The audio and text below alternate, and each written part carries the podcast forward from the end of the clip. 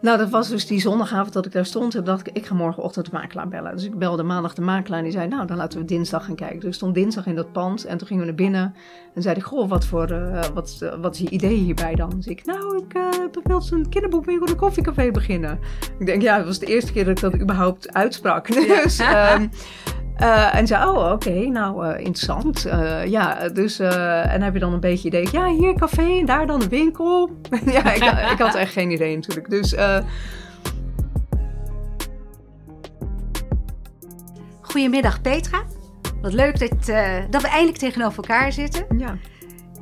Um, ik heb tegenover mij zitten Petra Verheij. Petra is eigenaar van de boekenzaak Ver van Hier en het koffiecafé aan de Kleiweg. En uh, hoe lang zit je daar inmiddels? Uh, aan het eind van het jaar zijn we daar zeven jaar. Kijk. Ja. Ja, een café. En dan valt in één keer een blad van mijn plant af. Uh, een café en boekenzaak die we echt niet meer kunnen missen in het Kleiwegkwartier. Want ik denk ook wel echt een, een plek is geworden voor de bewoners hier in de omgeving. Ja, ik ben zelf ook wel weer bijna verrast door dat we al zeven jaar bestaan. Ja. Maar uh, ja, het is, het is ook gewoon niet weg te denken. Wij ook niet meer zeg maar, vanuit onze flow en de mensen die over de vloer komen. Voor ons is het ook, een, ja, is het ook gewoon echt blijvend. Ja, nou hoe jij ertoe bent gekomen, daar komen we later op in het gesprek. Eigenlijk is altijd de eerste vraag die ik stel aan mijn gasten is... Hoe was jij als klein meisje? Kan je daar wat over vertellen? Ja, ja uh, nou, als klein meisje, het zal je niet uh, verbazen, maar was ik eigenlijk heel erg, ik was heel erg verlegen. Ik was denk ik best wel een beetje timide en ik zat de hele dag boeken te lezen. Dus ja. De ja. En wat voor boeken las je? Ja, ik las alles wat los en vast zat. Ja. Uh, hoe heet het? Um, uh, ik was dol op Thea Beckman, alle Lemniskaat-boeken. Hasse Simonsdochter was echt mijn absolute lievelings. Uh, ja, alles wat in die serie, hoe heet het, meeste van de Zwarte Molen. Echt, ik heb alles gelezen, zeg maar. Zeker alle Lemniskaat-boeken uit die tijd heb ik gelezen. Ja, en voor de rest las ik boeken van mijn ouders die ik gewoon uit de kast plukte. Mijn vader die verzamelde alle strips, dus we hadden alle Suskes en Wiskus en Asterix en Obelixen. Die heb ik ook tussendoor gelezen. Ik las gewoon alles wat los en vast zat. En weet je waar die voorliefde voor lezen is ontstaan? Nee, nee, ik, nee. Oh, nou, mijn vader, zeg maar, die heeft... Uh, uh, die heeft de kweekschool gedaan. Die heeft er even over gedaan voordat hij op zijn plek terecht was gekomen. Die is later ook nog uh, uh, toen ik al net geboren was, is hij Nederlands gaan studeren. Ja. Uh, en hij is afgestudeerd op Nederlandse jeugdliteratuur. Okay. Uh, en Nederlandse jeugdliteratuur in de Tweede Wereldoorlog, zeg maar. Dus kennelijk is er ook gewoon iets, um, heb ik dat gewoon geërfd. En is het een verhaal van de appel valt niet ver van de boom. Dus we hadden ook een gigantische boekenkast thuis. En het was ook zo dat ik altijd de ruimte kreeg om... Uh, om te lezen. Het hele idee van Ver van Hier is ooit ontsproten vanuit uh, mijn moeder die me meenam als we boodschappen gingen doen in Gorkum. Daar zat uh, de Mandarijn, dat was een boekwinkel, dat was een algemene boekwinkel, maar die had een heel mooie uh, kinderboekenhoek. En mijn moeder dropte me daar wel eens en dan zat ik gewoon in een hoekje, mocht ik alle boeken doorbladeren. Ik denk achteraf wisten ze daar ook wel dat uh, mijn moeder dan ook wel dat ene of twee boeken zou afrekenen, zeg Ja. maar. Dus dat het commercieel ook handig was. Ja. Maar ik kreeg daar, als kind voelde ik met name gewoon de ruimte die ik kreeg om daar te zitten, dat er niemand naar me keek alsof ik misschien boeken zou beschadigen of weet ik wat, maar dat ik daar gewoon de ruimte kreeg om naar te zitten, te bladeren, te kijken en me te laven aan alles wat er was.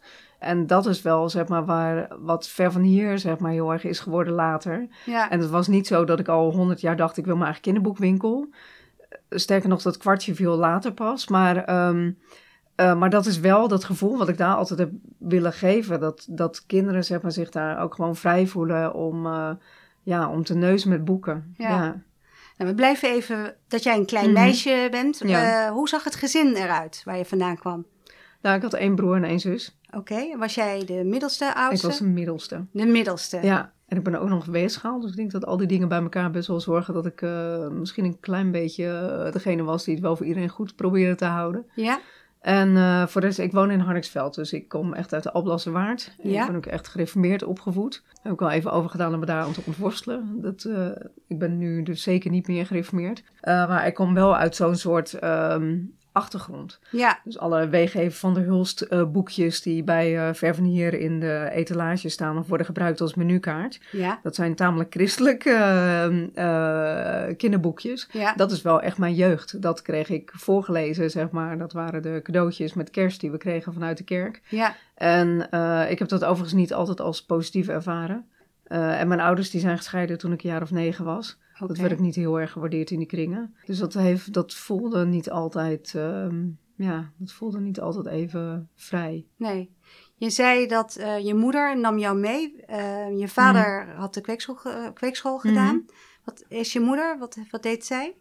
Mijn moeder die heeft de hele leven gewerkt. Daar Ja? ben ik eigenlijk nog steeds altijd echt uber trots op. Ik Ja? denk ook dat ik daar echt een goed voorbeeld aan heb gehad. Maar die werkte, eh, die, eh, mijn opa en oma die hebben pas heel laat kinderen gekregen. En Mijn oma was eh, eh, 41, 43 en 45 toen ze haar kinderen kregen. En daarvoor heeft ze wel, is ze wel een aantal keer zwanger geweest. En is ook een eh, kindje geweest wat is overleden. Ja. Uh, maar mijn moeder was de oudste dochter van die drie. Er was één oudere zoon, zeg maar. En dan mijn moeder was de oudste dochter. En er was dan nog een jongere dochter. En mijn moeder, die werd dus geacht naar de huishoudschool te gaan. Dus Ja. dat heeft ze gedaan. Daar had ze een bloedhekel aan.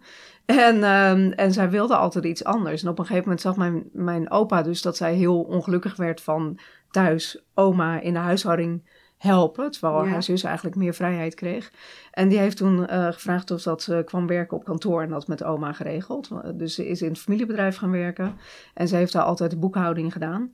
En uh, dat familiebedrijf is later door mijn oom overgenomen en dat is doorgegaan en groter gemaakt. Dus zij, zij is daar altijd in meegegroeid en zij heeft daar... Uh, zij heeft daar tot haar pensioen gewerkt en, uh, en nu werkt ze nog steeds, maar dan...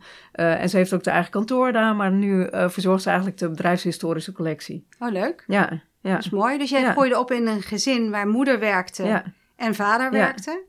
In een hele christelijke omgeving. Heb je een fijne jeugd gehad? Uh, nou, uh, zo zou ik dat niet echt uh, willen omschrijven. Ja, ik, natuurlijk zijn er zeg maar veel dingen ook fijn geweest aan mijn jeugd, maar het was wel doorspekt met uh, schuld, met um, verdriet, met. Dus ja, daar zat ook wel gewoon veel daarvan heen. Of verdriet over die scheiding, ofwel oordeel van andere mensen over die scheiding. En later als toen dat eigenlijk een beetje was er veel oordeel over mijn moeder dat ze werkte, want dat was eigenlijk ook niet de bedoeling. Dus tegen de tijd dat ik op categorisatie zat, was, was dat dan aan de orde, zeg maar. Dus ik herinner me van mijn jeugd ook gewoon...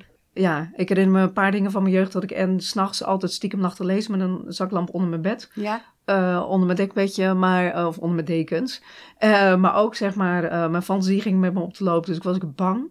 Ik was bang voor spoken. Onder mijn bed, op de gang, weet ik veel. Dus ik, ik was altijd s'avonds en s'nachts bang. En uh, of ik lag s'avonds te huilen, want er was weer een donderpreek geweest over wie er allemaal naar de hel zou gaan.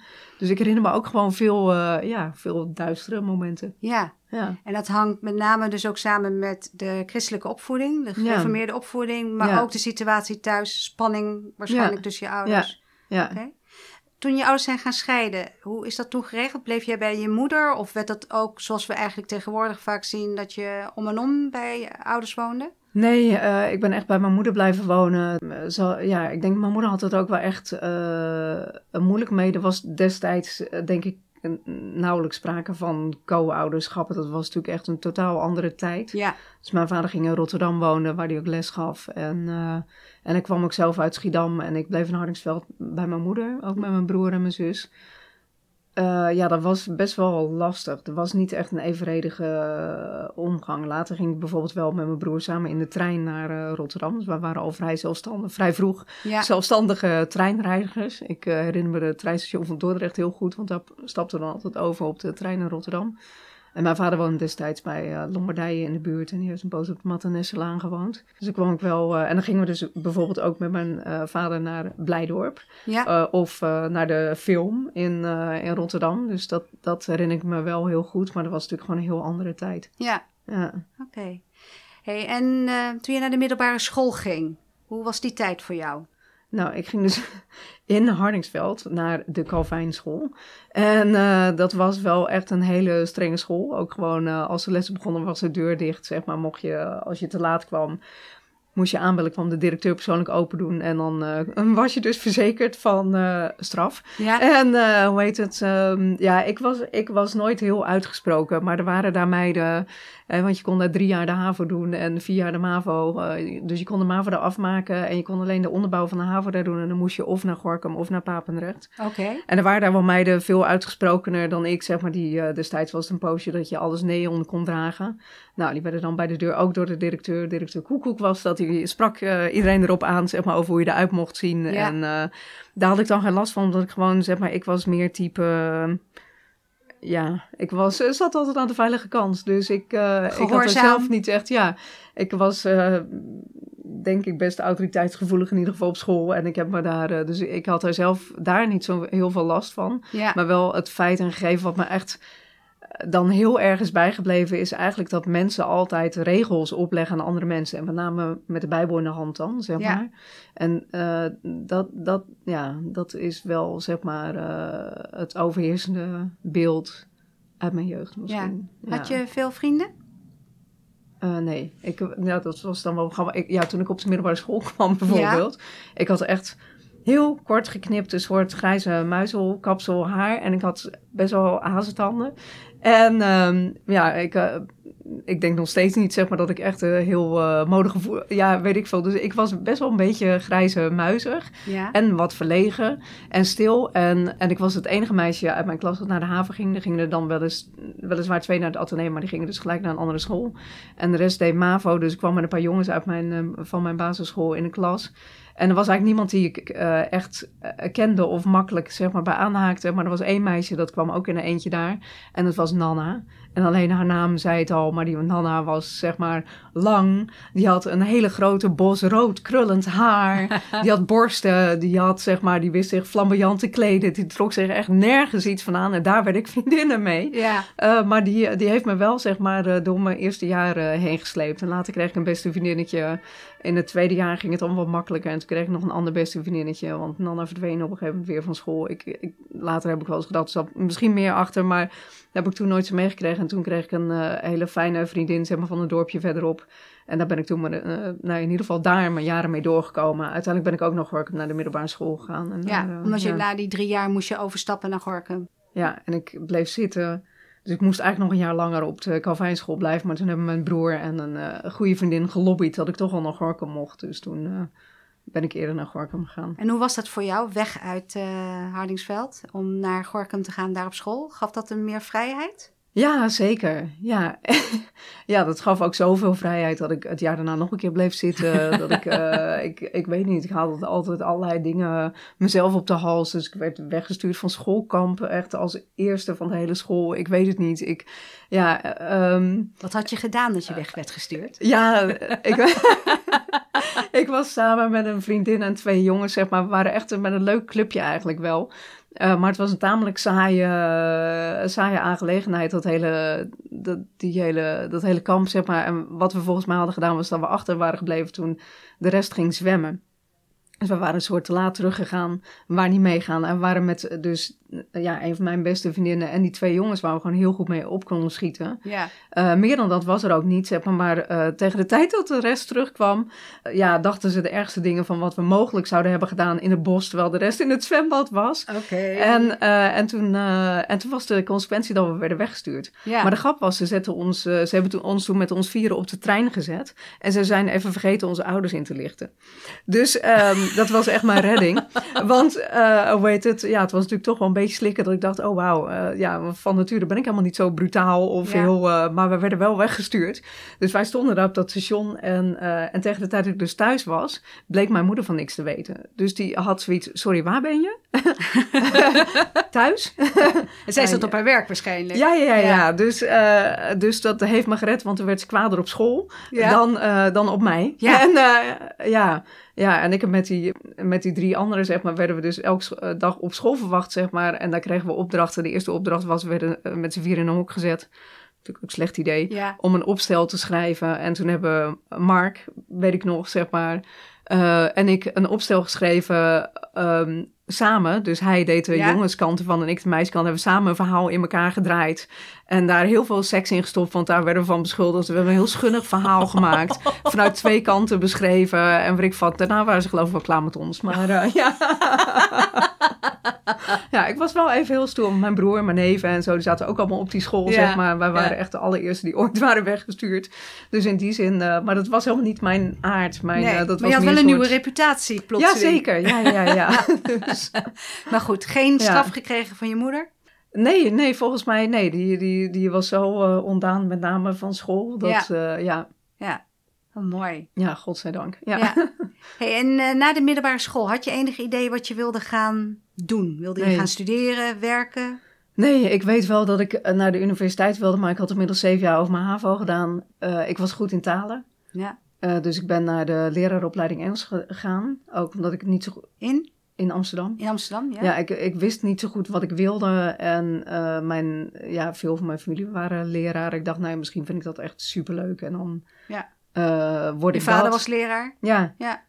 Uh, ja, en zijn nieuwe vrouw, zeg maar, die stond natuurlijk ook voor de klas. En veel vrienden waren leerkrachten. Dus ik, ja, ik dacht, misschien vind ik dat ook wel gewoon heel leuk. En anders haal ik in ieder geval mijn propenduis en dan kan ik gaan studeren. En ik had het idee dat ik heel graag dan mogelijk Chinees of Russisch zou gaan studeren. Oké, okay, en waarom? Ja, omdat, um, omdat ik van talen hield, omdat ik, ik, ja, ik weet het eigenlijk niet zo goed, omdat dat dan spannender was dan andere talen leren. Dus ik had ergens in mijn hoofd dat dat misschien wel zeg maar, een heel goed idee zou zijn. Ja. Dus ik ben leraaropleiding Engels gaan doen. Ik heb toen inderdaad mijn propenduizen gehaald, met iets vertraging. Ik werd om hard geopereerd dat jaar ik uh, lag er een paar maanden uit, zeg maar. Ik heb uiteindelijk wel, uh, hebben ze me een propenduizen gegeven. Ik weet niet zeker of ik hem echt helemaal gehaald heb, maar ik heb hem wel gekregen. Ja. En toen ben ik uh, met mijn toenmalige vriendje naar Spanje gegaan. Hebben we daar Spaans geleerd. Dus ik ben een jaar tussenuit geweest. Aan het eind van het jaar ook mijn eerste boekwinkelbaan gekregen in Leiden. Want toen, toen woon ik inmiddels in Leiden. Mijn vader woonde daar ook. Oké. Okay. En vanuit daar ben ik dus in Spanje vertrokken, weer teruggekomen. Toen ben ik gelijk op kamers gegaan in Leiden. Ja. En toen ben ik Nederlands gaan studeren in Leiden studeren was gewoon niet echt een succes. Ik heb denk 2,5 jaar ongeveer aan de universiteit rondgelopen. Ik was totaal los. Ik wist, had geen idee wat er van me verwacht werd. Ik vond heel veel dingen interessant, maar ik kreeg het slecht geregeld. Ik denk met terugwerkende kracht zou je zeggen dat ik echt ontzettend ADD heb, zeg maar. Waar toen natuurlijk helemaal geen oog voor was. Ik wist alleen, zeg maar, dat ik mijn middelbare school ook... Ik heb zeven jaar de HAVO gedaan. Volgens mij ligt dat niet per se aan mijn intelligentie, maar wel aan de manier waarop ik mijn leven georganiseerd kreeg. Ik, heb, Ja. ik ben in die zeven jaar HAVO, denk ik, nog nooit huiswerk gemaakt. Ik weet niet hoe ik er überhaupt, zeg maar, ooit doorheen ben gekomen. Ik, ehm, eh, en dat heb ik later, zeg maar, nog alleen maar meer gemerkt, zeg maar, ook op de universiteit. Ik had gewoon geen idee. Ik wist niet waar ik moest zijn, waarom, zeg maar, werkgroepen, dat we iets moesten doen. Ik kreeg dat gewoon heel slecht georganiseerd. Ik heb er denk ik twee jaar rondgelopen en toen deed ik een, een keuzevak, want je mocht ondertussen wel keuzevakken doen. Ik had geloof ik driekwart van mijn propenduizen. Dan mocht je keuzevakken gaan doen en ik deed een keuzevak voorlichtingskunde. En toen dacht ik, oh wauw, dit is het echt, ik moet van studie veranderen. Ja. Oh ja, maar toen had ik tussen, ondertussen was ik eigenlijk aan Chinees begonnen. Dus ik was, ik, ja, ik had, ik had Engels uh, propenduis leren opleiding. Ja. Toen ben ik naar uh, Spanje gegaan om Spaans te leren.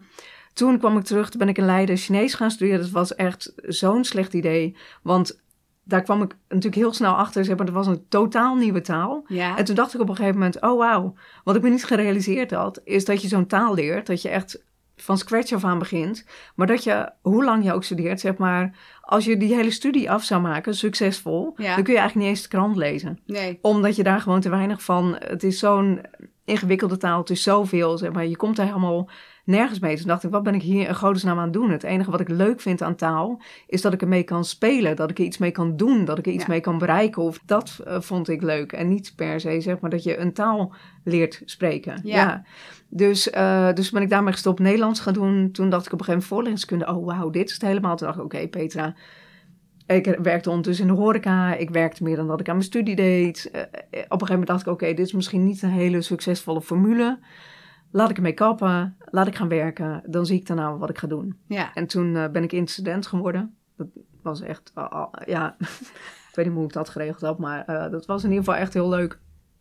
En toen ben ik een HAO-studie communicatie gaan doen. Dus dat was, een- En ben je ja. in al die tijd blijven lezen heel veel?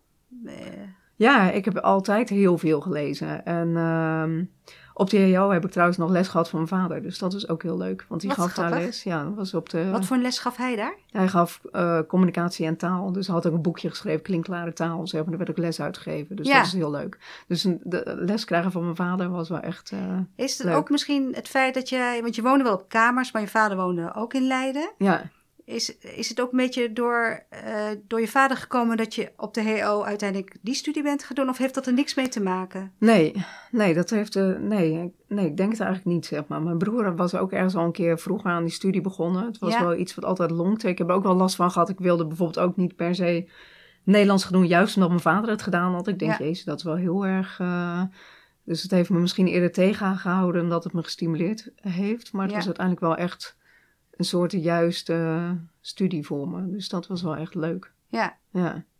leuk. ja. En in die tijd, je zei, je werkte ook in de boekwinkel. Dat was een van je eerste bijbaantjes. Ja. Maar dat is vervangen uiteindelijk door het intercedenten gebeuren. En, eh, ja, die boekwinkel was echt één seizoen. Ik kwam natuurlijk terug van een, een half jaar in Spanje. Ja, En eh, ik had een paar maanden over. En, en, en toen kon ik daar gaan werken, want dan was het schoolboekenseizoen. Dus ik heb samen met iemand die ik daar leerde kennen, was uiteindelijk mijn allerbeste vriendin geworden. ja, En die ken ik nog steeds, dus die is inmiddels 30 jaar mijn beste vriendin. leuk. Ja, en die, eh, daar hebben we dus samen het schoolboekenseizoen gedraaid, zeg maar. Ja. Dus dat was eigenlijk mijn eerste kennismaking met de boekwinkel. Ja, En, eh, en, oh ja, en je vroeg of dat ik altijd was blijven lezen, maar ik heb dus echt heel veel altijd gelezen. De enige, het enige tijd dat ik een beetje mee ben opgehouden is dat ik drie kleine kinderen had. ja, Want dat was gewoon soms eh na A, dat je natuurlijk eh, na een complete dag eh, werken, kinderen, wat ik vat, uitgeput in je bed stort. ja. Dat. Maar ook dat op vakantie, zeg maar, ja, dat bestond voor mij vroeger altijd uit lezen, lezen, lezen, lezen. ja. Maar ik herinner me ook van die vakanties wel, zeg maar, als ik in een boek zit, dan zit ik er ook echt vol in. Gewoon helemaal, full swing. Ik, ja. ik leef dat op dat moment, zeg maar.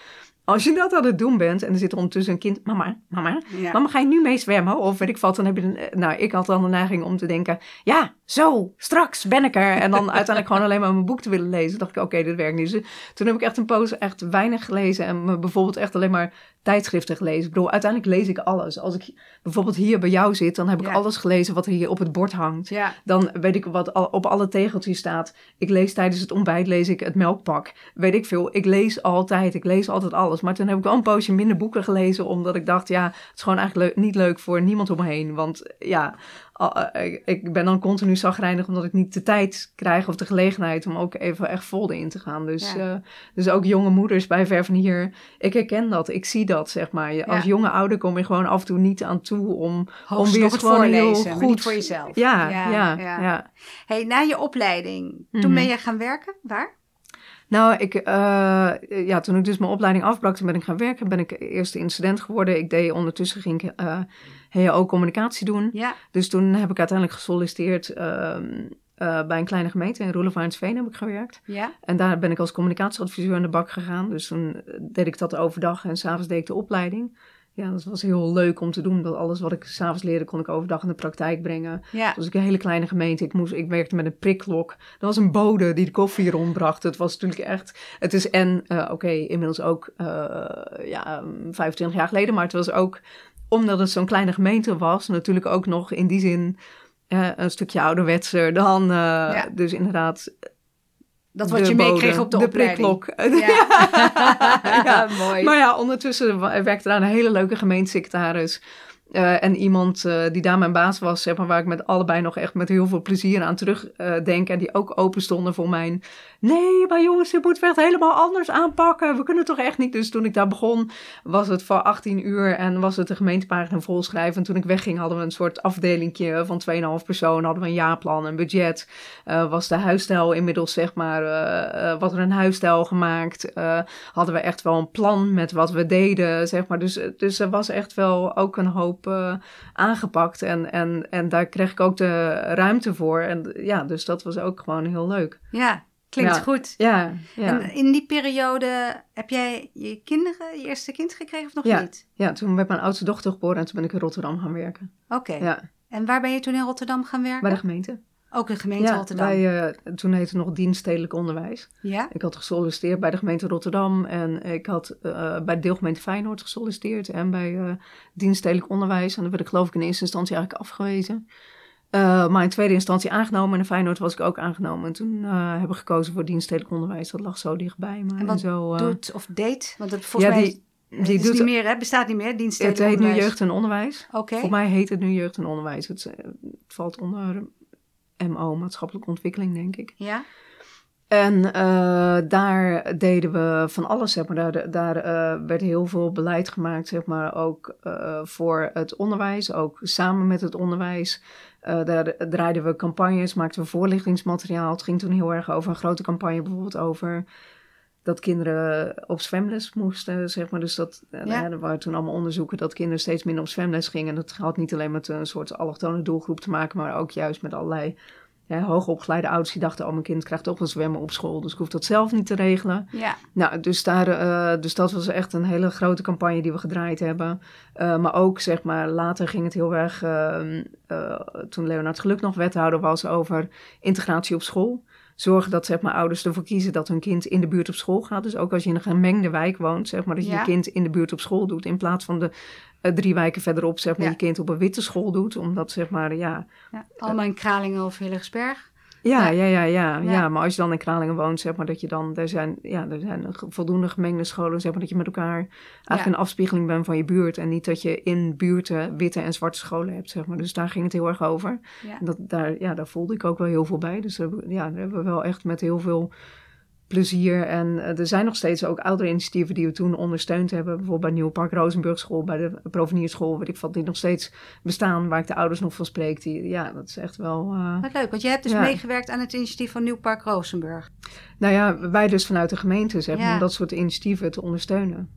En ehm, ben jij de hele tijd bij de gemeente blijven werken voordat je ondernemer bent geworden of niet? Eh, ik heb uiteindelijk best lang bij de gemeente gewerkt. Ik heb eh, bij dus dienststedelijk onderwijs, wat jeugd en onderwijs werd, wat eh, nou ja, nog een paar namen heeft gehad. zeg Maar daar heb ik eh, inderdaad relatief lang gewerkt. Toen Ja. heb ik uiteindelijk ben ik op het stadhuis gaan werken als woordvoerder eh, van verschillende wethouders. Dus ik heb toen voor Leonard Geluk inderdaad gewerkt, maar ook voor Dominique Schreier, die heel veel met Pact op Zuid deed en Ja. eh, werkgelegenheid.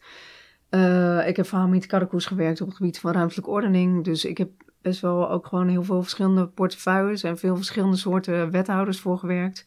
Leuk. Eh, laatste En- wethouder. Als woordvoerder stond je dan de pers Ja, te woord. ja, ja, dat is, ja, nou eigenlijk zorg je met name dat je wethouder eh, de pers te woord kan staan. Nou, en dat op een beetje een fatsoenlijke manier doet. Ja, En eh, dat, dat kunnen ze natuurlijk over. er zit gewoon heel veel werk aan de achterkant, zeg maar. Ik bedoel, uiteindelijk zeg maar, moet je wethouder, en dat kunnen ze ook, zeg maar, ze zijn niet voor niks. ja, eh, hebben ze het ver geschopt in de politiek, zeg maar. Die staan hun mannetje natuurlijk wel, maar het gaat wel heel erg over, zeg maar. eh, ja, ook dat je meepraat over beleid, zeg maar. Is Ja. dat communiceerbaar? Kun je dit uitleggen? Eh, hoe heet het? Is er goed nagedacht over, zeg maar, wat je hiermee kan? Wat zijn de politieke consequenties daarvan? Daar denk je over mee. Je bedenkt over, zeg maar, hoe je dat dan vervolgens zo goed mogelijk voor het voetlicht brengt natuurlijk. En dat is heel erg die mediakant. Kun je iets Ja. in de media krijgen? Eh, soms ook een beetje kun je het eruit houden. Ja. Hoe leg je ook verantwoording af, zeg maar? Dat is natuurlijk ook een groot deel van het openbaar bestuur. Dus hoe eh, wordt de verantwoording afgelegd? Eh, nou ja, dat soort dingen. En, daar, en ja, je, af en toe ben je ook de woordvoerder, zeg maar. Ehm, en, en vaker zorg je dat je, dat je wethouder in ieder geval zeg maar, het woord goed kan voeren. Of ergens een goed optreden kan doen. Of een goede speech kan houden. Ja. Of, ja, leuk. ja, Hoe lang heb je uiteindelijk bij de gemeente gewerkt? Ik denk 13, 14 jaar. En daarvan de laatste vijf jaar op het stadhuis. Ja? En eh, daarna dacht ik, ik, toen was ik eigenlijk was ik wel klaar met, het, met daar die baan. Ook omdat het zeg maar heel veel van je vraagt van je agenda. Alles gaat over jou. Je hebt eigenlijk geen eigen agenda, dat Nee. is het. Hè, als, weet ik veel, Nieuwsuur belt, zeg maar, of dat je wethouder vanavond in Nieuwsuur kan. Ja. Dan zeg je niet, oh, sorry, ik had vanavond een avondje met mijn liefje op de bank gepland, thuis. Nee, dan ben je dus aan het werk, klaar. Ja. En het, kwam, het komt gewoon heel vaak voor dan, zeg maar, dat net die ene middag dat je met je oudste dochter dan naar een kindertheaterstuk gaat en je stapt net in de trein in Utrecht, want je gaat met een vriendinnetje in Utrecht, dat je, zeg maar, de hele weg onderweg zit te bellen tot het moment dat je theater inloopt en daar weer uit, zeg maar. Dus Ja. eh, het heeft altijd met politiek, met actualiteit te maken. Dus het gaat altijd over jouw agenda heen. Ja. En eh, jouw agenda is nooit leidend, want jij bent de woordvoerder. Dus ja, het gaat altijd over, zeg maar, eh, ja, de agenda en de planning van je wethouder en Ja. van de media en van de. Dus dat vraagt ook gewoon heel veel. En dat is en heel leuk, Ja, eh, want het geeft ook energie en het is gewoon gaan, gaan, gaan en nooit uitstaan en altijd aan. En dat is ook te gek en dat is heel erg leuk. En je zit er middenin en Rotterdam is het middelpunt van de wereld en het is een te gek stad en alles gebeurt en iedereen kijkt naar Rotterdam. Dus het is te gek. Het is een onwijs gave baan, maar het, ja, het vraagt dus ook heel veel. ja, Eh, en op een gegeven moment toen ik dacht, eh, dat is misschien ook wel goed om, om weg te gaan. Want je denkt op een gegeven moment ook wel dat Rotterdam echt het middelpunt van de wereld is. En dat is het gewoon niet altijd. nee, En het is ook niet zo dat Rotterdamse politiek echt de wereld bepaalt. Maar dat, dat, ja, daar zit je op een gegeven moment wel zo middenin, zeg maar, dat dat ongeveer je enige, ja, je, je enige referentiekader of wereldbeeld op dat moment nog is. En, en dat je met z'n allen daar alleen nog maar over hebt. Eh, dus ik dacht dat het ook tijd zou worden om daar weer een keer afscheid van te nemen. ja, Eh, en toen kon ik eigenlijk, en toen kon ik wel binnen de gemeente blijven. Maar binnen de gemeente is er geen leukere baan dan dat. ja. Je kan niet Het is het een summum. leuke, het is het summum. Zeker Ja. op het gebied van, van communicatie. En ik denk eigenlijk op heel veel gebieden is dit een van de alle, alle, allerleukste banen die je kan hebben. En dan kun je, kun je eventueel nog naar beleid overstappen. Ik denk dat ik dat, dat, dat misschien ook wel echt leuk was geweest. Eh, maar ik wilde communicatie echt nog wel blijven doen. Eh, dus toen, eh, en toen had ik contact met iemand die een eh, reclamebureau had. En die zocht ook iemand om een PR-bureau mee op te starten. En toen heb ik dat uiteindelijk gedaan. En dat was eigenlijk helemaal geen goede stap. Dat, dat, ja, dat heb ik een jaar gedaan. ja. En toen hebben we weer afscheid van elkaar genomen. Er Was waren, het een samenwerking, dus gelijkwaardig? Dus als een zelfstandig ondernemer, eerste ja, keer? we of- hadden een soort van een VOF. Ja? Maar er waren twee partners, zeg maar, dus die ik allebei kende, zeg maar, twee mannen die al heel lang met elkaar samenwerkten. Ja, En ik richtte met hun, zeg maar, dat, die derde poot van dat bedrijf op. Wat natuurlijk al best misschien een beetje ingewikkeld was. ja, En eh, ik merkte ook, ik kwam uit 15 jaar ambtenaarschap. En altijd een baan gehad, zeg maar, wat gewoon echt een totaal ander referentiekader is. ja, Dus ik denk dat dat voor hun ook wel eens moeilijk is geweest, zeg maar. Dat eh, ik heb ook, eh, ook in de jaren daarna en in dat jaar ook echt heel veel geleerd. Waarvan ik dacht, oh wauw, shit, ik heb wel, ja, ik heb wel grote stappen gemaakt. Maar ehm, ja, ik had ook wel echt heel veel te leren op dat vlak. Ik kwam Ja. natuurlijk uit een totaal andere setting. En dit was dan eigenlijk, werkte dit gewoon niet voor mij. Omdat we gewoon, ja, ik moest en al die dingen voor mezelf ontdekken. Maar ondertussen zat ik in een ja, runnen we een bedrijf, zeg maar. Wat, ja, het was, gewoon, eh, het was gewoon niet de goede setting Nee. voor mij. nee. En het was niet helemaal het juiste soort PR. Ik zat zo in de maatschappelijke hoek en in de maatschappelijke relevantie en in het echte woord voeren en crisiscommunicatie en politiek bestuurlijk. En eh, alles wat bij een bureau terechtkomt, heel eh, commercieel en wat ik vat. En ik was op een gegeven moment met een opdracht bezig en ik weet ik veel, ik moest iets voor een bedrijf. Of we deden iets voor een bedrijf, zeg maar, eh, die flexwerkplekken bood. En eh, we waren iets aan het bedenken voor, eh, zeg maar, dat ze dan tegenwoordig ook superleuk eh draadloos konden printen dan, al die mensen Ja. die daar konden. En toen dacht ik op een gegeven moment, oh wauw, ik weet niet wat ik hier precies aan het doen ben, maar ik denk dat ik mijn hersencapaciteit en mijn gevoelscapaciteit en mijn hart en mijn ziel ergens anders voor moet gaan inzetten. Want dit is gewoon, uiteindelijk, dit is gewoon niet mijn soort ding. nee. En ik, ik vond mezelf gewoon in de verkeerde setting. En het was, eh, ik bedoel, het is te gek, zeg maar, dat zij hebben ook hebben eh, gedurfd toen, zeg maar, om met mij dat aan te gaan. Ja, En, en ik denk dat ik er heel veel van geleerd heb. Maar ik denk dat, eh, ja, voor mij was het gewoon niet de goede setting. En niet op dat moment. En ik wist te weinig van ondernemerschap. En, en dat kon ik kennelijk ook niet helemaal zelf ontdekken. Want uiteindelijk had ik hun er ook nog bij. ja, Dus eh, dat was ik wel lastig, want het was ik wel, dat voelde wel echt een beetje als een scheiding bijna, zeg maar, om uiteindelijk uit elkaar te gaan, waarbij zij natuurlijk ook gedesillusioneerd waren. ja, En daar heb ik ook veel van geleerd. En daarna ben ik gewoon voor mezelf begonnen. En ik had ook echt voordat ik daar weg was al als mijn communicatiezelfstandige. Ja, ja, ja, Ja, ja, gewoon een ZZP'er. En dat, dat was precies wat ik moest doen. Ja, Dat, dat was precies waar ik goed in was. Gewoon een opdracht. Het kwam veel vanuit het politiek-bestuurlijke en vanuit het onderwijs. ook omdat je netwerk daar vooral Ja, nog lag. ja, ja. Ja, en inmiddels was ik dat. Zeg ik later nog wel eens tegen mensen die voor zichzelf willen beginnen. Ondertussen was ik natuurlijk al ruim een jaar weg bij de gemeente. ja, Ik zag ook wel eens tegen mensen die voor zichzelf willen beginnen en niet echt durven of het lastig vinden.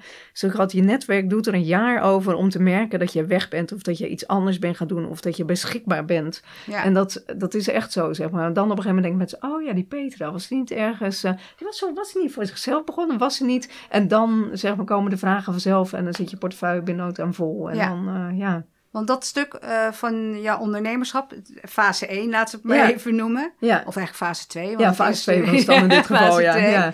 Ja. Dat, eh, dat ging vrij snel goed. ja, dat paste echt heel goed Ja. bij me. Dat is denk ik ook wat je merkt als iets goed bij je past. Ja, Dan eh, werkt het ook. ja, Ja, als het niet past. Ik heb ook wel eens ergens in een baan verdwaald gezeten. Dat ik dacht, oh wauw, daar eindigde ik huilend achter mijn bureau, zeg maar. Ja. Dat, dat het wat een leuke organisatie was, leuke mensen waarmee ik werkte. Maar ik zat zo op de verkeerde plek. Dat Ja. kan gewoon. En dan ga je onderpresteren. Dan ga je, ja, ik weet niet wat er dan gebeurt. Maar ik heb het later ook wel eens eh, gezien bij andere collega's. Die je dan uiteindelijk denk je, oké, die moet gewoon een andere plek hebben. Weet Ja. je, ik bedoel, je kan gewoon heel verkeerd gaan functioneren. Dus hebt een moment dat je gewoon ergens zit waar je gewoon niet ja. Ja, niet, niet, waar je niet hoort. En Nee. als het wel klopt, dan gaat het dus ook goed. ja dus, gaat stromen. Ja, Ja. Hey, en van die tijd, hoe lang heb je dat gedaan? ehm, ah, dat is goeie. Ik denk ook iets van drie of vier jaar. En, Ja. en heb jij daar ooit moeite moeten doen om aan je klanten te komen? Nee, Nee, want je haalde het gewoon echt uit je netwerk, je reputatie die je eigenlijk Ja. al had opgebouwd. ja. En er was altijd wel weer iemand die belde. Ja, Ja. Dus dat, eh, en dat zie ik eigenlijk, zag ik toen ook bij eh, vriendinnen die ook voor zichzelf begonnen waren. Want dat brengt nog wel stress met zich mee. Dat je denkt, oh ja, die opdracht loopt af, heb ik dan iets anders? ja, Ehm, eh, kan ik dan wel ergens aan de bak, weet ik wat. Ik zie het eigenlijk veel om me heen dat dat zich uiteindelijk altijd wel zelf oplost. ja. Ja. Ja, nee, dat klopt. Dus dat, is, dat vind ik nog interessant om te zien. Ja. Wanneer is de gedachte gaan spelen voor de boekenzaak? Want ik kan me een heel leuk filmpje herinneren waar je heen en weer Ja. fietst voor een leeg pand. Wat Ja. al heel lang leeg stond. Ja. ja, dat was ook echt precies hoe het ging. En ik denk de enige gedachte daarvoor was, ik had een vriendin dus die, die net ik zeg maar eh, in het communicatievlak, maar dan zeg maar net even wat anders deed, freelanced en daar... ehm, eh, ja, dus daar eh, had ik een, dronk ik ook wel eens koffie mee, werkte af en toe ook wel eens samen. En eh, toen liepen we een keer door de Zwaanshals en dan was dat hoekpand waar nu Hopper zit. Ja? En toen heb ik één keer gedacht, oh wauw, dat zou eigenlijk, zullen we niet gewoon, we hadden natuurlijk ook wel eens over, blijven dit nou de rest van ons leven doen? Ja, ja. En daar had ik er wel eens over en toen zei ik tegen haar, zullen we hier niet gewoon een heel leuk pandje beginnen? En zij deed ook, zij deed ook ontwerpen voor kinderdingen, voor kinderkamers en weet ik wat. Ik zeg, dat is leuk, dan ga ik koffie maken, doe ik misschien wel iets van boeken erbij en dan kun jij je kinderdingen gaan doen. En dan... eh, en toen heb ik nog serieus geïnformeerd of dat, dat pand beschikbaar was. Maar dat bleek toen al de hopper eh, gehuurd te zijn. Maar het heeft, Ja. wel- het heeft toen drie jaar geduurd of zo voordat zij daar iets deden. Maar toen dacht ik wel voor de eerste keer dat ik dacht... oh, dat was dus misschien niet zo'n gek idee. Zeg maar. Als ik dacht dat dit een goede plek zou zijn voor koffie. Ja, Iemand anders dacht dat dus kennelijk ook, zeg maar. ja. En, eh, en voor de rest was het inderdaad dat ik terugkwam van vakantie. Een keer. Je kent het wel, op vakantie denk je... oh ja, waar sta ik ook weer met mijn leven? Ja. Heb ik zin om straks wel aan de bak te gaan? Doe ik de leuke dingen? Hoe gaat het volgende komende jaar zijn? Hoe sta ik er volgend jaar in de vakantie voor? En ik ging boodschappen doen. Je komt thuis in zo'n leeg huis, je gaat boodschappen doen. Ik fietste naar de Albert Heijn. Dat pand stond al drie jaar leeg ook. Ja. Dat ik al regelmatig naar binnen gekeken of gedacht... jemig, waarom begint niemand hier nou eindelijk eens een koffietent? Want dit zou de perfecte plek zijn... Iedereen, ze hebben die net zoals ik ook aan het freelancen is, je kinderen naar school brengt, wil je even ergens koffie doen voordat je naar zo'n Ja. sufkantoor van je opdrachtgever gaat, waar alleen maar eh automatenkoffie staat. Kun je lekker je mail wegwerken en daarna lekker fris je dag beginnen. En ik stond nog een keer met mijn neus tegen de ramen daar gedrukt. En toen dacht ik, oh, weet je wat, dat zou ik wel gewoon kunnen doen. En dan, ik keek ook naar binnen en toen was ik echt, oké, daar wordt café, daar een kinderboekwinkel. Echt, Ja. ik, weet, ik weet niet, maar het was er gewoon. Het is Lachen. niet zo, heel veel mensen denken altijd dat ik altijd al een kinderboekwinkel wilde beginnen, maar dat is niet waar. Dat is echt ergens een soort in mijn, eh, ja, naar binnen geplopt op het moment, zeg maar, dat het er was. Ik Ja. weet niet of dat gewoon puzzelstukjes op hun plek vielen. Ja. Hey, en hoe ben je het toen verder gaan aanpakken? Want er zijn sommige mensen die weten niet beter dat ver van hier daar zit. Ja, En ik kan me nog herinneren, want je bent, eh, nou ja, vertel zelf maar Ja. eventjes. Nou, dat was dus die zondagavond dat ik daar stond. En dacht ik, ik ga morgenochtend de makelaar bellen. Dus ik belde maandag de makelaar en die zei, nou, dan laten we dinsdag gaan kijken. Dus ik stond dinsdag in dat pand en toen gingen we naar binnen. En zei ik, goh, wat, voor, eh, wat, eh, wat is je idee hierbij dan? Dus ik, nou, ik uh, wil een kinderboekwinkel en een koffiecafé beginnen.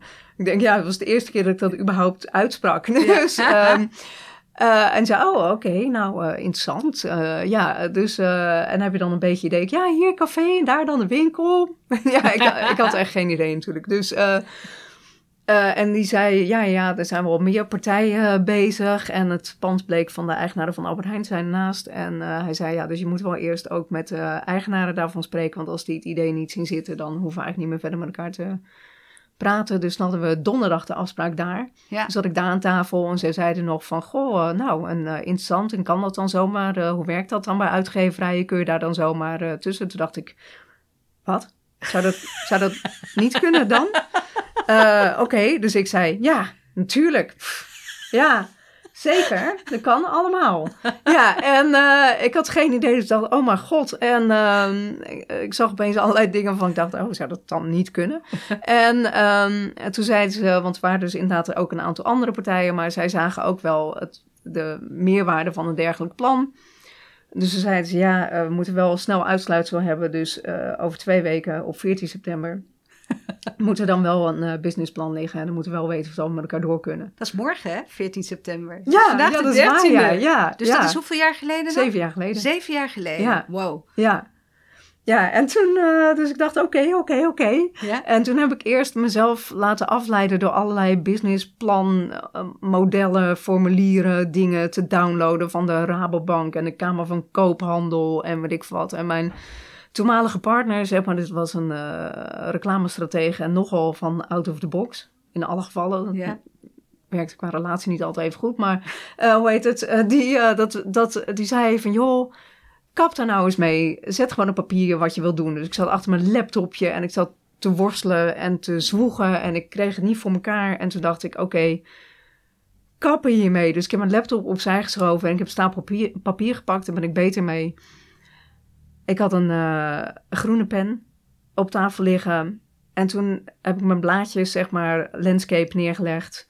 En ik ben uit een soort mindmap-achtig ding ben ik gaan opschrijven uh, wat ik wilde. En toen heb ik gewoon in tekst, heb ik eigenlijk in één keer mijn hele businessplan opgeschreven. Geweldig. Ja, en ik, daar heb ik niks meer aan veranderd. Nee. Ik heb het in één keer opgeschreven. Ik heb die papieren ook nog, zeg maar, ik heb dat in één keer opgeschreven.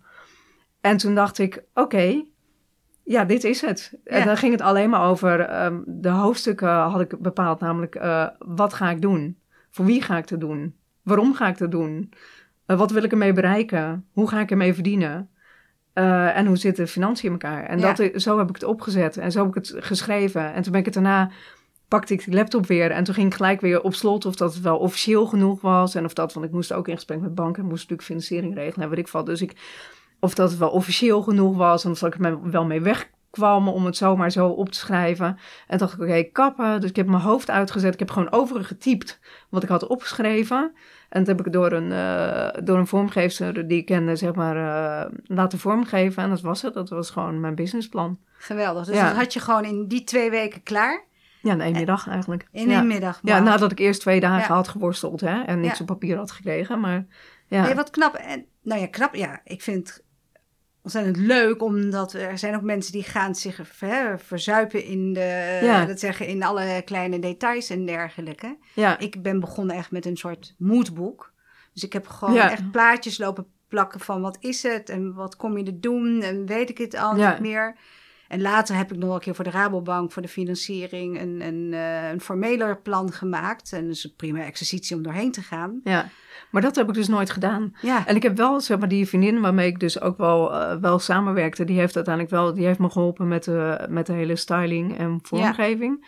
Om daar een soort één geheel van te maken. Die is inderdaad, die heeft ook wel moodboards gemaakt. Maar, ja. hoe moet dat er dan uitkomen te zien, met nog weer een vriendin van haar ook. En uh, hoe heet het? Um, en die man daarvan heeft bijvoorbeeld zeg maar, al die kasten weer in elkaar. Alles is gemaakt ook, zeg maar, al die banken en zo. Die zijn ja. natuurlijk gewoon in elkaar getimmerd.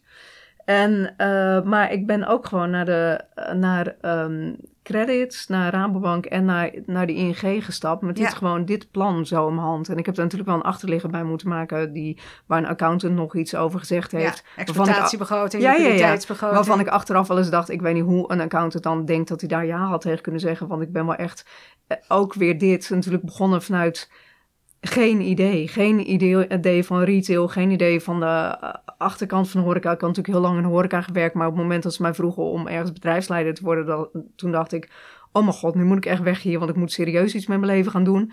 Om dat pas later weer op te pakken. Dus ik had geen idee natuurlijk. Ik had echt geen idee. En ik heb ook wel gewoon echt fouten gemaakt. Ik heb in het begin ook wel echt, ik heb ook echt, dat hele ondernemerschap heeft me daar dus ook in gebracht. Dat ik echt wel, ik lig niet snel wakker van de stress, maar ik heb echt levels van stress gehad, waarvan ik niet dacht dat ze mogelijk zouden kunnen zijn. En ja. ook levels van ook eh, hoge pieken, hè, met alleen maar dat je denkt, oh wauw, hoe te gek is dit elke ochtend als ik de deur open doe nog steeds. En ik stap binnen en ik denk, wauw, dit is gewoon mijn, mijn topo. plek. Ja, Ja, ja, ja. dat is nog steeds, dat is, dat is blijvend, zeg maar. Maar ik heb, ik heb wel echt gedacht, oh mijn god, als ik nu failliet ga, wat dan? Of eh, ik had een deel gecrowdfund dat ik dacht, oh jezus, dit ga ik, hoe heb ik ooit kunnen bedenken dat ik dat na een jaar terug zou kunnen Vertel betalen? eens over dat crowdfunding Mhm. eventjes. Want eh, ik kan me die crowdfunding actie herinneren. Met een ontzettend leuk filmpje. Waarbij jij tig keer heen en weer fietste. Voor, eh, voor het raam van het wegenpand. Van, eh, Ja.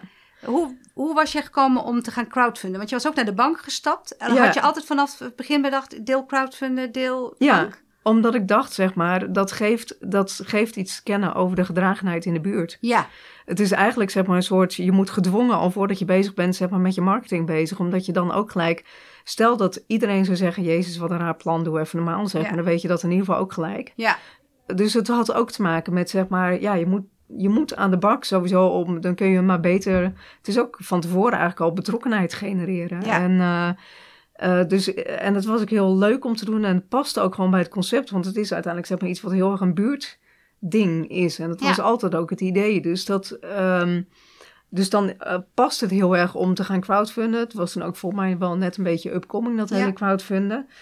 Dus ik heb dat, eh, dus dat hebben we gedaan, zeg maar. Maar dat, daarin heb ik, eh, ja, dat is ook, zeg maar, ja, dat is te gek. Het creëert inderdaad betrokkenheid ehm, van heel veel mensen. Het creëert buzz, het creëert van alles, zeg maar. Heel veel goed. Het leverde ook op, zeg maar, dat ik 115 crowdfunders had, waarmee ik op een gegeven moment ongeveer individueel moest communiceren over of dat ik nou wel of niet kon terugbetalen. Sommigen zaten er voor 50 euro in, maar er zaten ook mensen die echt hadden eh, gezegd, ik, ik, eh, ik zie Grote de bedrag. meerwaarde hiervan, Ja. zeg maar, ik investeer daar voor 5000 in. Er zat iemand die voor een groter bedrag erin zat, Ja. die op Sinterklaasdag, zeg maar, eh, de crowdfunding volmaakte, zodat ik in ieder geval zeker wist dat we konden gaan, zeg maar. Er, er zaten gewoon mensen vanuit ja, verschillende bedragen, vanuit verschillende achtergronden, vanuit verschillende betrokkenheid in.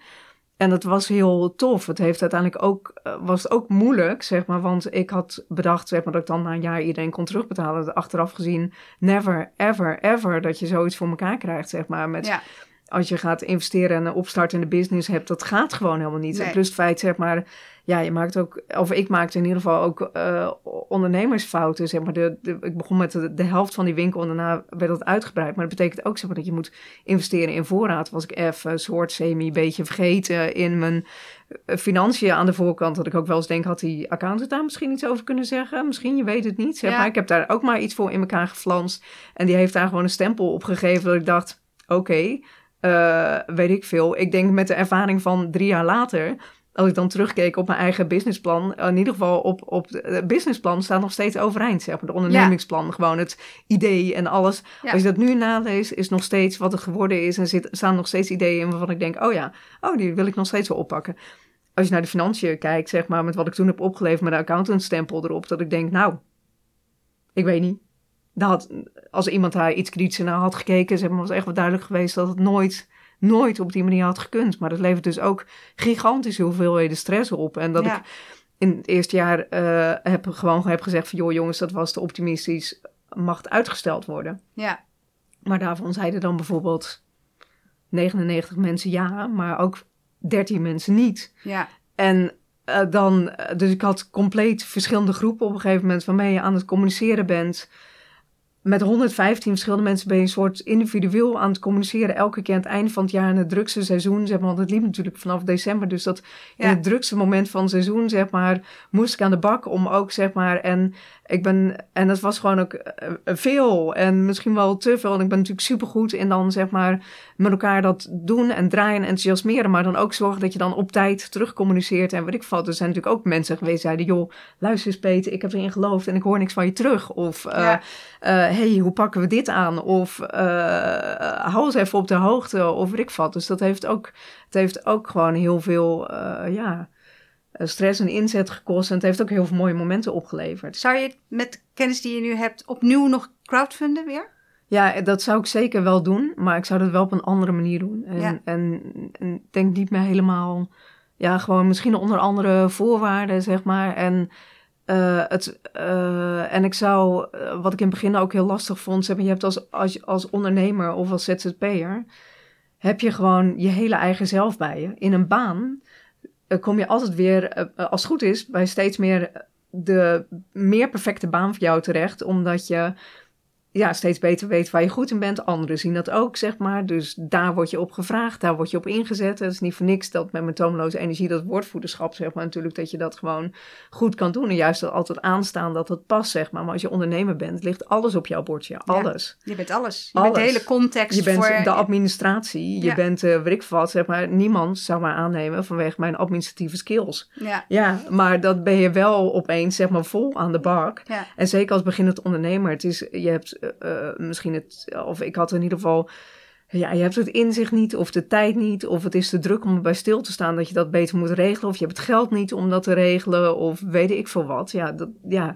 en dat levert je ook gewoon continu trubbels op. Ja. Ja, gewoon van, eh, ja, dat, dat, dus dat, en ik heb wel die eerste, zeker die eerste jaren, nog steeds wel eens, maar heb ik ook wel echt, oh wauw, je, je lazert gewoon in al je eigen valkuilen. En ook die valkuilen die je in je baan misschien al lang gedist had. ja. Omdat je zorgde dat je, sorry, administratieve taakjes? Nee, leg niet maar bij die neer. Ja. Maar dat kan ook, want als je in een team functioneert, iedereen heeft, eh, heeft zijn eigen betere vaardigheden. En dat merk ik nu ook. Bij Ver van Hier heb ik een team. Ja. Dus ik, ik kan ook zeg maar dingen neerleggen bij verschillende mensen. En ik ben in ieder geval niet meer degene die de urenadministratie doet. Nee. Of zorgt dat de loonstrookjes kloppen. Dus eh, ja, en dat, dat scheelt heel veel voor iedereen. Eigenlijk is dat heel veel beter. ja. Ehm, maar als, als ondernemer moet je vaak gewoon, en zeker als beginnend ondernemer, ben je met van alles zelf aan de bak. En, en dat je ook echt denkt, oké, dat is mijn valkuil, dat kan ik niet zo goed. Ik zie hier een probleem aankomen. En dat je er toch gewoon vol in flikkert. Gewoon in die ene val, die, ja, je weet het. Je weet dat je er niet goed in bent. Je kent het. Je weet je valkuilen echt wel. Ik was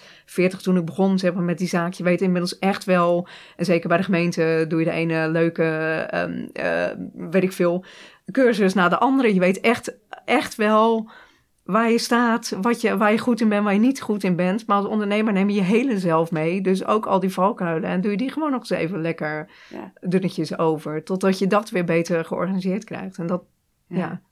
Het lukt Nou, soms heel goed nou ja, en soms niet hè, zo. Mijn, mijn boek ligt niet voor niks bij jou. Ja. ook in de winkel. Ja, heel, heel herkenbaar gewoon. Ja. En eh, ik zou het, het grappige is, eh, het heeft me uitgedaagd op alle vlakken nog steeds. Maar ik zou het ni- niet hebben willen missen. Gewoon Nee. ook van, eh, van al die keren dat ik op mijn bek ben gegaan. Omdat vooral, Ja, ja, wat ik toch ook heb gemerkt, is dat ik daarna iedere keer weer een groei heb doorgemaakt voor mezelf ook. Hè? In, Ja. in, in dingen beter regelen. mhm. Ja Dus, dat is ook. eh, Ja. En ik neem aan dat het voor jou niet, eh, wat je vertelt, ook niet anders is. Nee. nee, dat is ook zo. Je, je leert ook overal van, dus dat is ook oké. En van sommige dingen weet ik ook dat er een grens zit aan wat ik daar kennelijk van kan leren. Of dat ik gewoon sommige dingen erg beter af zijn als ik die ergens anders neerleg. Ja. Of als daar ondersteuning op is, of weet ik wat. Want anders dan gaat het gewoon niet. Ja, Er zitten ook gewoon beperkingen aan. En die moet je ergens denk ik ook... Of althans, dat heb ik in ieder geval. Er zijn vast mensen die dat niet hebben, maar ik heb dat wel. ja. Ja. Ja. Maar ik wil ook nog heel even over wijnbar de avonden hebben. Want Ja. dat is ook natuurlijk nog steeds Ja. een mooie nou ja, wijnbar hier in de buurt. Ja. Dat ben jij ook gestart. Ja. Wat heeft dat gemaakt dat. En, en, en, en je hebt het netjes overgedragen Ja. aan de, de nieuwe eigenaren. Ja. Maar wat heeft gemaakt dat je op een bepaald moment een tweede onderneming naast de hectiek van ver van hier, Ja. een gezin met vier kinderen? Ja, eh, ja, nou kijk, eh, dat ondernemen is natuurlijk ook echt heel leuk. En het is heel leuk om iets op te starten. En bij Ver van Hier zijn we ook heel erg een, ja, heel erg een buurtpunt, zeg maar. Dus je hebt Ja. alles en iedereen over de vloer. Je weet, eh, wat ook heel leuk is, je ziet gezinnen groeien, je ziet kinderen geboren worden. Je, je maakt ook heel veel verdrietige dingen mee, omdat je gewoon, zeg maar, nou eenmaal veel meekrijgt van wat er gebeurt, wat er speelt bij mensen, wat er speelt in gezinnen, zeg maar. Er zijn ook heel verdrietige dingen bij eh, hoe heet het? Eh, maar ja, weet ik veel. Er waren ook van die dingen als dat we. ehm, Dat je dat pand daar tegenover, zeg maar, waar de wijnbar zit, is een heel leuk pand. En daar zaten op een gegeven moment, eh, eh, zeiden we wel eens van, oh, het zou heel leuk zijn om daar ook iets te beginnen. Maar dan iets, zeg maar, haha, zonder kinderen. Ja. Of eh, met echt alcohol en gewoon een ander soort horeca, zeg maar. Dus een wijnbar, dat, dat hadden we het al snel genoemd. En ik had wel eens achter de kassa de grap gemaakt tegen iemand. Oh ja, ja, ja, nee, de Primera eruit en dan een wijnbar erin, zoiets, Ja, weet ja. ik veel. En dat kreeg ik zo vaak terug te horen bij de kassa. Ik dacht, oh ja, weet je, als je een dag op een zaterdag dat soort grappen staat te maken, zeg maar dan, nou ja, fijn. Dan heb je al heel snel heel veel mensen die die grappen hebben meegekregen. Dus, maar dat kreeg ik ook heel vaak terug. Oh, ik hoorde dat je misschien de primaire. Toen dacht ik, oeh, dat met de primaire moet ik wel snel de wereld uit helpen, want dat is, uh, dat is een, slecht voor onze burenrelatie. Maar ik dacht, die wijnbars is ook gewoon een geniaal idee, zeg maar. En toen en toen kwam dat pandje op een gegeven moment vrij. En dat was ook weer zo'n ding van nu of nooit. Want we wonen een particuliere uh, pandeigenaar. Dus daar was ik bij aangehaakt en gezegd... joh, Han, zou je het niet superleuk vinden als we hier een wijnbar van zouden maken? Maar er was natuurlijk een horecavergunning op en weet ik wat, dus alles. En die zei, ja, ja, lijkt me toch wel een goed idee. En ja, je bent de eerste, dus het is oké. En uh, nou, dat kunnen we uitproberen. Dus nou, dus toen heb ik me helemaal suf gelobbyd voor die horecavergunning, want dat kon eigenlijk niet en die waren al vergeven, maar er kwam niet een nieuw gebiedshorecaplan en waren misschien net op tijd. En toen heb ik in Vervenier in een weekend 350... Maar jij wist wel in het gemeentelijk waarschijnlijk waar je moest lobbyen? Ja, tuurlijk. Ja, ja. Ik weet natuurlijk wel zeg maar, waar ik wat moet doen en, en hoe de paden lopen. Ja, oké. Uh, dat vindt, uh, ja, ja dat, okay. dat is uh, leuk. Dat, dat is goed en dat werkte goed, zeg ja. maar. En dat maakt ook dat je daar makkelijker in kan schakelen. En de gebiedscommissie, die was in ieder geval enthousiast. Uh, ik heb daarmee ook wel eens op tenen getrapt, bijvoorbeeld van een gebiedshoreca-adviseur, zeg maar, die best wel in de meewerkstand stond. Maar ik dacht, ja, het is tien keer sneller. Er moet nu gewoon nu geregeld worden als niet ja. nu geregeld wordt. Dus ik kaart dat ook aan bij de gebiedshoreca-commissie en weet ik wat. Zeg maar, en uiteindelijk regel, ja, was het dan geregeld, zeg maar. En ik weet nog wel dat ik even één moment dat toen het geregeld was, dat ik dacht, oh wauw, waar ben ik nu weer aan begonnen? Ja. En, maar dat was kennelijk zo voorbij, zeg maar, mijn, en mijn vriend toen en nu, zeg maar uh, Sepp die was ook bezig met, goh, zou het niet heel leuk zijn weer eens iets anders te doen, zeg maar. En we vonden elkaar erin en we zeiden, oké, okay, we gaan gewoon die wijnbar doen. Ja. Dus we zijn samen die wijnbar uh, begonnen en dat was te gek om op te zetten. En het klopt ook allemaal, weet je. Dat was het ook weer, zeg maar. We zaten één avondje bij een andere wijnbar om even, zeg maar, de sfeer te proeven. En hij bedacht de naam, uh, een soort al, al en passant. En zei ik, maar dat is helemaal geniaal, dat is de naam. En zo gingen we door, zeg maar. Alles klopte, dus we hadden binnen no time, we hebben ook de hele uh, inrichting, het concept, tot het soort wijnen dat we moesten schenken, dat natuurwijn, weet ik voor alles, zeg maar, al dat soort dingen. Dat en we biologisch werkte. allemaal papiertjes. Ja, ja, dat klopt, ja. ja. ja. hebben we op dezelfde manier gedaan en dit keer konden we het samen doen. Dat werkte ook gewoon heel goed. En toen hebben we financiers uh, uh, uit de buurt we dachten, we moeten niet meer helemaal zo'n crowdfunding doen, omdat we daar ook enigszins van geleerd hadden. Dus ja. deden een soort klein soort crowdfunding, maar dat was ja, dat eigenlijk een soort giften. Ja, ja dat was, waren giften. En de rest met een aantal wat grotere investeerders. Ja. Daar hebben we ook wel opnieuw weer, zeg maar, valkuilen mee meegemaakt, zeg maar. Maar dat was wel... Uh, uiteindelijk was dat wel een, een heel fantastische manier om, om iets op te zetten. Ja. Ja, uiteindelijk ja. levert dat natuurlijk ook wel wat lastigheden op. Want toen we uiteindelijk wilden stoppen, waren we eigenlijk nog lang niet aan de termijn, zeg maar. Dus daar hebben we ook wel met hun uh, ja, goed moeten overleggen over hoe doen we dit dan met elkaar. Ja. Uh, en dat zijn ook soms wel eens moeilijke gesprekken geweest. Ja. Uh, maar de, daar hebben we dus uiteindelijk zeg maar wel, ja, zijn we er met elkaar uitgekomen. En hebben we daar dus, ja, hebben we dat weer anders kunnen regelen. Ja. Want de belangrijkste reden dat jullie samen ermee gestopt zijn, was dat het gewoon te veel was naast. Het was te veel. We kregen het eigenlijk, zeg maar. Uh, je hebt al je aandacht en liefde en energie nodig, zeg maar. Zeker in zo'n soort uh, bedrijfje, omdat het ook draait op jouw persoonlijkheid. Ja. Uh, zeker zoiets kleins en zoiets horeca, wat echt daarover gaat. En we kregen het niet gebolwerkt om naast onze eigen, allebei onze overdagbedrijven, om ook die avonden standaard altijd, zeg maar, gewoon uh, te draaien, daar te zijn, met alles wat er ook nog voor geregeld moest worden en weet ik wat. En het bleek best wel een heel ingewikkelde puzzel. Ja. En, uh, en soms ook gewoon echt te ingewikkeld. Ja. En dan kreeg je dat gewoon toch een uh, soort van niet helemaal voor elkaar. En ik, ik denk dat we er te optimistisch zijn geweest dat je dat al eerder ook zeg, met andere gezichten zou kunnen draaien. Of de, hoe snel je draaiend zou kunnen krijgen. En dat kost dan uiteindelijk wel even. Dat kost langer, omdat je daar niet zelf 24-7 mee bezig bent. En toen kwam dus corona er nog langer. overheen. En toen klapte corona eroverheen. Dat was voor ons wel een beetje de, de doodsteek. Omdat dat zeg maar de hele boel plat gooide. Dat Ja. eigenlijk alles wat er leuk aan was en waar je op kon inzetten, zeg maar, dat was helemaal niet meer mogelijk. Want het ging helemaal niet meer over gasvrijheid en weet ik veel wat. Maar we moesten wel de meest achtelijke dingen bedenken om zeg maar wel bezig te blijven. En Ja. En eh, ja, dus het was, en sommige dingen daarvan, ja, die slaan natuurlijk wel aan en sommige dingen niet. En we hadden eh, één iemand in dienst daar. eh, en die viel eigenlijk uit vanwege gezinsomstandigheden. Dus, dus het, was, het was gewoon, het was zo, ja, ik weet niet wat de goede woorden zijn. Misschien groeit het wel gewoon boven ons hoofd. we, we kregen er gewoon niet de juiste balans in, zeg maar, van uh, wat, je er, wat je erin stopt. Uh, dat, je al die, dat je dat met al die liefde kan doen. Het was misschien ook wel serieus echt, ik zeg ik niet vaak, maar te veel om het naast de gezinnen die we hebben, zeg maar allebei, mijn vriend en ik, en dan ja. dit samen en naast onze bedrijven en dat dan toch goed op te tuigen. Op de een of andere manier, zeg maar, door allerlei verschillende omstandigheden lukte dat gewoon eigenlijk een soort net niet. Kregen we net niet genoeg draaiend. Was het, ja, uh, hadden we ook ingewikkelde gesprekken met onze investeerders daarin. Was het gewoon, was het gewoon heel lastig om te bolwerken naast alles. En corona, die klapte, klapte daar overheen. Ja. En dat was gewoon de doodsteek. Dat was Ja. gewoon niet, niet te doen. En toen hebben we het investeerders mooi. overlegd. En toen, ja, Dat we nog steeds een wijnbar hebben dankzij Ja. jou en Seb. ja, ja, dat klopt. Dat is ook heel fijn. in, eh, ja. Want uiteindelijk, laten we eerlijk zijn, er is niet zoveel in deze omgeving. Nee.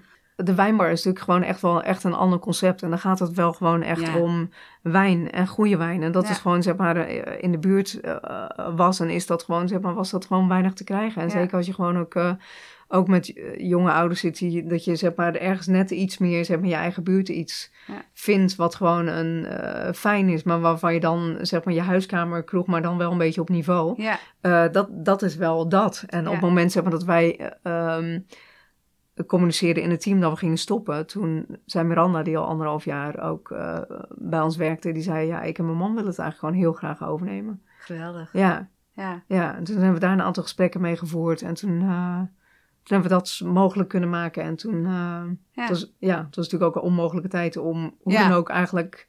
Het was eigenlijk al een bizarre tijd om te zeggen: we stoppen ermee, we doen het aan iemand anders over. Er was geen markt voor horecabedrijven. Het was, eh, ja. eh, en, en voor iedereen werkte dit gewoon echt heel goed uit. ja, mooi. Ja, Nou, ik, ik moet eerlijk zeggen, ik vind het ontzettend leuk. om- Ik heb heel veel gasten natuurlijk zijn eigenlijk ZZP'ers. Mhm.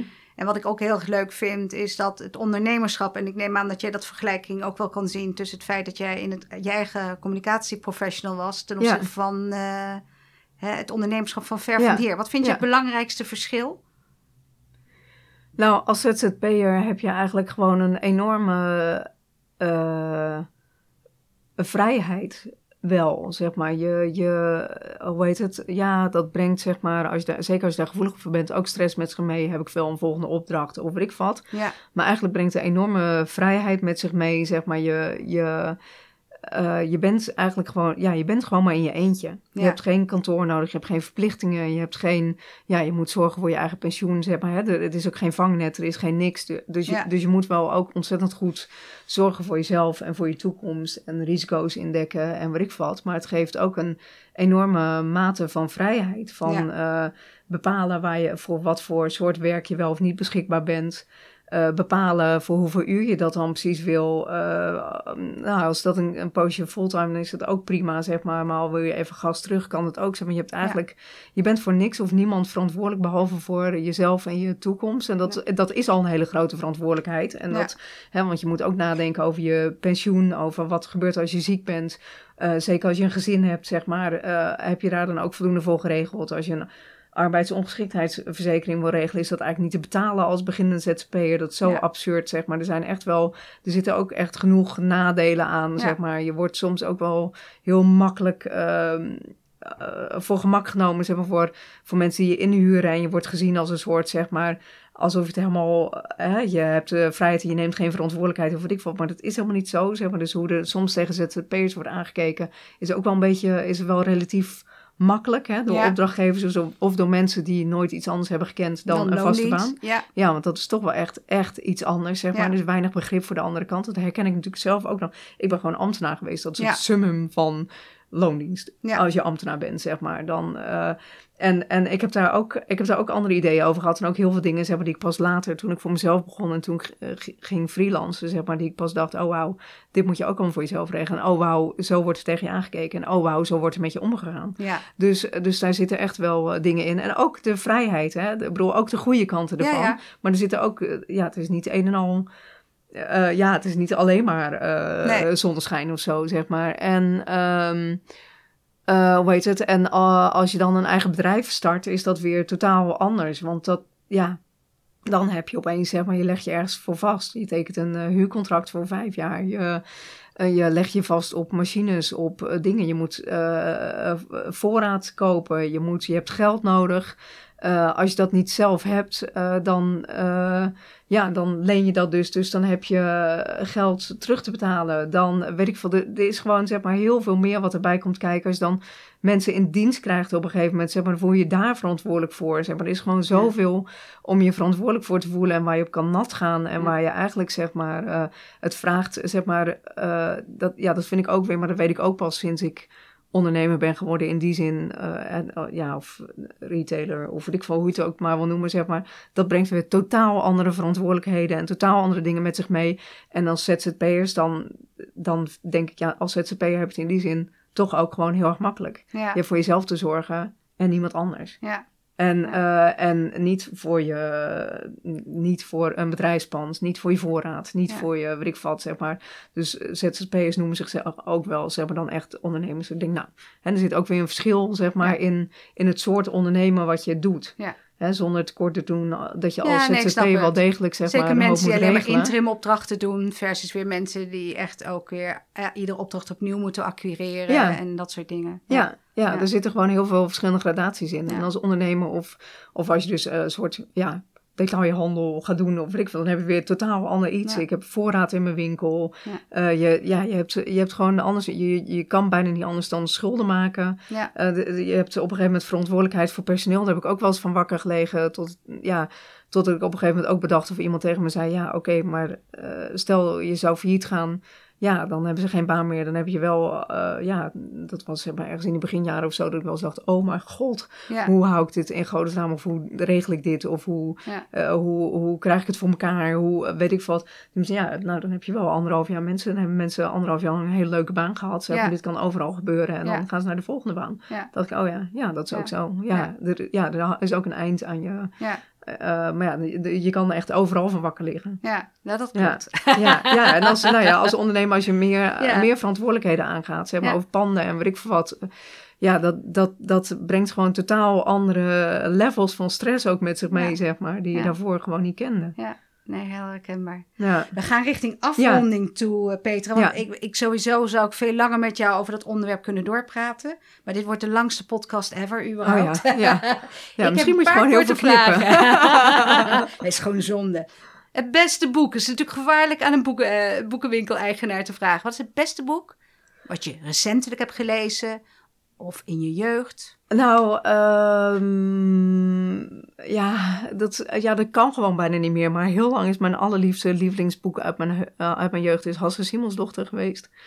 Omdat het, ja, dat ging over een meisje wat zich natuurlijk totaal afzette, zeg maar, tegen hoe de wereld was, tegen hoe, hoe haar familie was, tegenover wat er van haar verwacht werd, zeg maar. En die trok compleet haar eigen plan.